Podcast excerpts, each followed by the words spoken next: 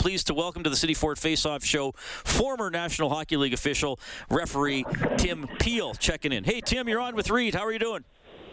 Hey, Reed, how are you today?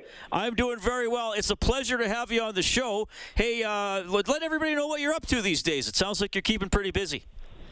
Yeah, you know what? It's good. It's the last couple of years, for Edmonton fans, I knew it was time to retire when Connor McDavid was going past me down the wing, and I felt like I was one of those turnstiles at the New York subway.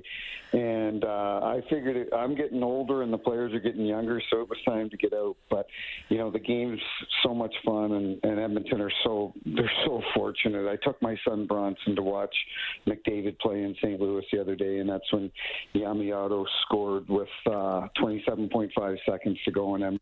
And it's just amazing watching him play. He's the fastest, most skilled player I've ever seen live or at any point. Well, I'm sure fans love hearing that, and it's cool you're watching the NHL. And you're mentioning the players. Like, I'm curious, though, when you watch a game, and I know you're doing some stuff with Daily Faceoff, I think, talking about rules and correct. Officials. When you watch a game, how much is watching the skill level of the players, and how much are you still putting yourself into the heads of the referees on the ice? A bit of both, for sure. You know, when I'm watching the Blues and the Red Wings right now, and I'll watch the Oilers later on tonight, and I'll watch the officials. You know, I think they're doing a good job. I think there's always room for improvement. I know there was a concern with maybe not the Edmonton organization, but certainly the fans, that Connor wasn't getting the calls at the beginning of the year. And some of them justifiably, I would agree with. But I think as of late, he's been getting those calls. And he's just such a skilled player that when he does get tripped or hooked, it really sticks out. And but no, I'm a fan now. And my son, he plays here in St. Louis. He's on a select team, and Jamal Mayers, the ex-NHL player, him and I coach a team together, and I'm just having fun, enjoying it, and enjoying being a fan. You mentioned McDavid, and of course I was going to ask you about that anyway, so we'll go down that path a little bit. And you mentioned being on the ice with him and how fast he is, and there are a lot of fast players in the league. I mean, we watched Gurianov last night for Dallas burn in on the Oilers. Right, It's score a goal. Is it... I mean, how do refs adjust to that speed where maybe 5 years ago they thought, okay, I need to be here as the puck is coming down the ice, and now they're thinking, oh, wait a minute, I need to be over here to see everything. Are there... Like, tell me about dealing with the speed of the game. No, that's a good point, because I'll tell you one thing: in the four official system with two referees, you never want to be chasing the play. If you're chasing the play from behind, the chances of you catching an infraction aren't as good as if you're backing up to the play and you have the players in front of you, so you can see the hook on the hand, the hook, the trip on the skate. So, maybe with the speed of the game and with certain players, do our officials maybe have to cheat a little bit? Maybe. But I know Stephen Walkem and the NHL, they've done a tremendous job in the last 2 years. I've gone to a couple games this year, and they've hired, and you probably know this, Reed, but they've hired a lot of pro hockey players, American League players, East Coast Hockey League players, and these guys are phenomenal skaters, and that's the kind of the avenue that the NHL is going. They're like, hey, we still need to hire referees, but we need to hire athletes, because the speed of the game is so quick now that we need referees that can keep up with the pace. Travis Toomey, former U of A Golden Bear, is now a linesman, right? So, yeah, that definitely. I got to talk to him when he signed the contract to work in the NHL and the American Hockey League. There is a perception that everything can't be called on McDavid because he's fouled so often. I know you sort of touched on that, but... You would a ref ever think that way, where it's like, no, that would be completely inaccurate. And I think at some point we need to, you know this, Reed, especially growing up in Canada. I grew up in New Brunswick, and I live in St. Louis now. And officiating has always been a lightning rod for 75 years, officiating in the NHL. It's the same thing every year. And for whatever reason, our sport, we really tend to focus on the officials more than I think any other sport. And I really think that if you look at the two highlight reel goals that McDavid scored this year, he went through three or four players on both plays. Not one of them tried to hook or trip him, because they know if they put a stick in there and it's parallel to the ice and they get it on his hands. But think about that for a second. Not one of them put their stick out to even try to hook him and slow him down. So we have to give a lot of credit to the players because they adapt to the rules. But I think our officials have done a good job of calling the standard this year. Are there going to be times that a player gets tripped? And, of course it happens in our league where you've got the best player in the world in Connor McDavid, and maybe in a one-week span there are three or four or two or three trips that haven't been called, and now it becomes national headlines. Yeah, I appreciate that perspective for sure. And you're right. Unfortunately, you and your colleagues picked a thankless profession where, as you said, the criticism started the day of the first NHL game, and it's going to continue for eternity. And I think it does get talked about more in Edmonton recently because of McDavid. Rob Brown and I do the post-game show here, and after one of the games on the road trip, we said to people, okay, you know what, call in, but don't just complain. Tell us what you would do. Tell us if you were in a room full of referees, right, or could run the league, right, what you would like. And we got some interesting ideas. One thing that's come up, and I asked Gary Bettman about this a few years ago, and he gave me a flat-out no. And you know Gary's very good at taking the conversation down the path he wants it to go. But I asked him about referees doing media post-game. Would you ever be open to referees answering questions after a game or giving explanations of calls after games? You know what, Reed? It's a great question. I was asked that a few months ago, and it was when the World Series, the ALCS was going on, and there was a play in the Red Sox game, and Sam Holbrook, the Major League umpire, came out after and gave a press conference and explained the rule, because the umpires got it right in that game. So that's a great question, because I've been asked that many times before, and we have 67 officials on our staff. Some people are better at communicating than others. They're in the National Hockey League for a reason, because they're good referees. Does that make them good public speakers? Probably not. For them to come out and explain, we have officials from Europe, we have, French-Canadian officials, we have, Americans and Canadians, and for them to come out and give a press conference or explain a rule, some people are just better at it than others.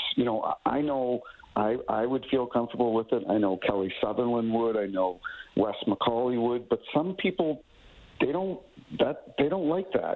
They don't like because basically you're almost public speaking, and some people are good at it and some people aren't. So I think the NHL is they do the right thing by going through Gary Mahar, and as much as it maybe frustrates some fans, I think it's the right thing to do when you're looking at the big picture. Former NHL referee Tim Peel joining us tonight on the Faceoff Show. We're getting you ready for the Oilers and Coyotes at 8 o'clock. A couple more for you here, Tim. What is the biggest misconception that observers of the NHL have about referees, or maybe the one or two things you hear where you're kind of like, why do people keep saying that about refs? Yeah, no, two things I would say. I screwed up. Well, I've messed up, many calls over 23 years, but I remember messing up a call one night at Madison Square Garden, and and it led to the winning goal for the visiting team, and it was a goalie interference. It was before we had goalie interference penalties, or before we could review goalie interference. And Lundqvist had been interfered with, and the game ended, and they lost 3-2. And I went back to the hotel, and I had a pit in my stomach for 3 or 4 days because I knew I had determined the outcome of the game, and a lot of fans and maybe players, and maybe media think that, well, the refs just go back to the hotel and have a couple of beers and they don't care. But that's the biggest misconception. We care more than anything. We take a lot of pride in our job, and that's what got us to the NHL level, is taking pride in our job. And the other thing that I hear of all the time is, oh, it was a makeup call. It was a makeup call. Well, was it a penalty? Well, yeah, it was a penalty. Well, why are you saying it was a makeup call then? And that happens when 3 or 4 or 5 penalties have been called against one team, and all of a sudden another team takes a penalty, and instantly the refs go, oh, it was a makeup call. Well, or the announcers go, that was a makeup call. Well, no, it wasn't a makeup call. Was it a penalty? Yes, it was a penalty. Then it wasn't a makeup call. And I don't know where the term makeup call came in. I'd like a history buff to find that out for me, because it's been used so much over the last 20, 30, 40 years, makeup calls. But two things, there's that, and our referees take a lot of pride in their work. We get rated throughout the season, and if we're not rated high enough, we go home at the end of the season. And the 20 referees out of the 34 go on to work the playoffs and get paid bonus money per round to make the playoffs.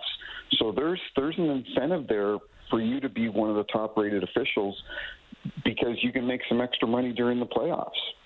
Yeah. See, well, so this is why I always jump at the opportunity to interview a referee or a former referee, because you get the human side of it, right? And I liked how you talked that you take the baggage of a rough game back to the hotel just like a player might who went -5 or scored on his own net or whatever. So yeah, no, and you're right. And sorry to, but just one more thing is I remember a few years ago I called a penalty against Boone Jenner in Columbus, and I looked at the replay and it was a terrible call, and the whole time. We just don't make a call and we go, well, I don't care what happens. The whole time I was going, man, I hope the other team doesn't score in the power play. Man, I hope the other team doesn't score in the power play. They kill it off. I go over, Torts is the coach, John Tortorella, standing there, and Boone Jenner sitting in front of him. And I go to Boone, Boone, I looked at the replay. It was a bad call. I'm really glad you killed it off. And instantly, on their bench, 3 or 4 players go, oh, Peelsy, don't worry about it. And Torts looks at me and goes, thanks for coming over. That's all they want. We're going to make mistakes. It's human nature. We're going to miss calls. We're not watching it in slow-mo. We're not watching it 3 or 4 times. We're calling it in real time. But as long as you acknowledge that you did make a mistake to the players and the coaches, they can accept that. So let me, and I know you've told the story, but I haven't had you on my show. You had the incident with the open mic last year. I went back and watched it. I remember that. Yeah, I bet you do. I went back and watched it today, and I'm glad I did, because actually the sentence you were saying got cut off, so maybe the context of what you were actually communicating wasn't what you were going to communicate. You said something like I was, I wanted to get a right. So what's your version of this here? What you lived it? What happened? So I had 4 weeks to go. I was retiring. April 24th was my final game, and I had made a call. I sincerely thought Victor Arvidsson had kicked the Detroit players' feet out, and I watched the replay. And because we had a TV timeout, and I watched the replay, and I said to Kelly Sutherland, Kelly Sutherland's one of our top 1-2 officials in the league, and we came up together, and we had a lot of respect for each other, and it was more my embarrassment that I had made this call, because that's not the type of penalties that I called. I worked playoffs almost every year that I was in the league, and there was a reason, because I didn't make crappy calls, and I made a crappy call, and I simply said I wanted to get a penalty against Nashville, and my verbiage just came out wrong, because I didn't want to get a penalty against Nashville. Kelly and I called 2 penalties against Nashville the entire game, so obviously my intent wasn't there, and because I wasn't going to see Nashville again because I only had 4 weeks to go in my season. I had been down to the dressing room before the game to talk to their equipment managers and give them some gifts and so on to thank them for everything they had done for me over the years. And Todd Richards, the assistant coach, was sitting there, and we talked for half an hour about horses and our kids and just life in general. So I didn't go out on the ice going, I wanted to get a penalty. I just, for whatever reason, and I still have no idea to this day why I said it. My verbiage just came out wrong. And I just want everybody to know it wasn't like I with 4 weeks to go in my season, I thought, you know what, I'm going to blow up 23 years of my career. And I said to my wife when I came home, because it was a tough day, you know, that next day when I heard that I had worked my last game.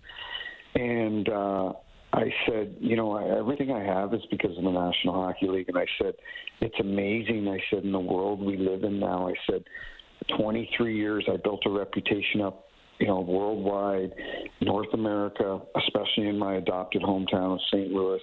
You know, I'd done the Olympics and Winter Classics and All-Star games and playoff games. And a two-second audio clip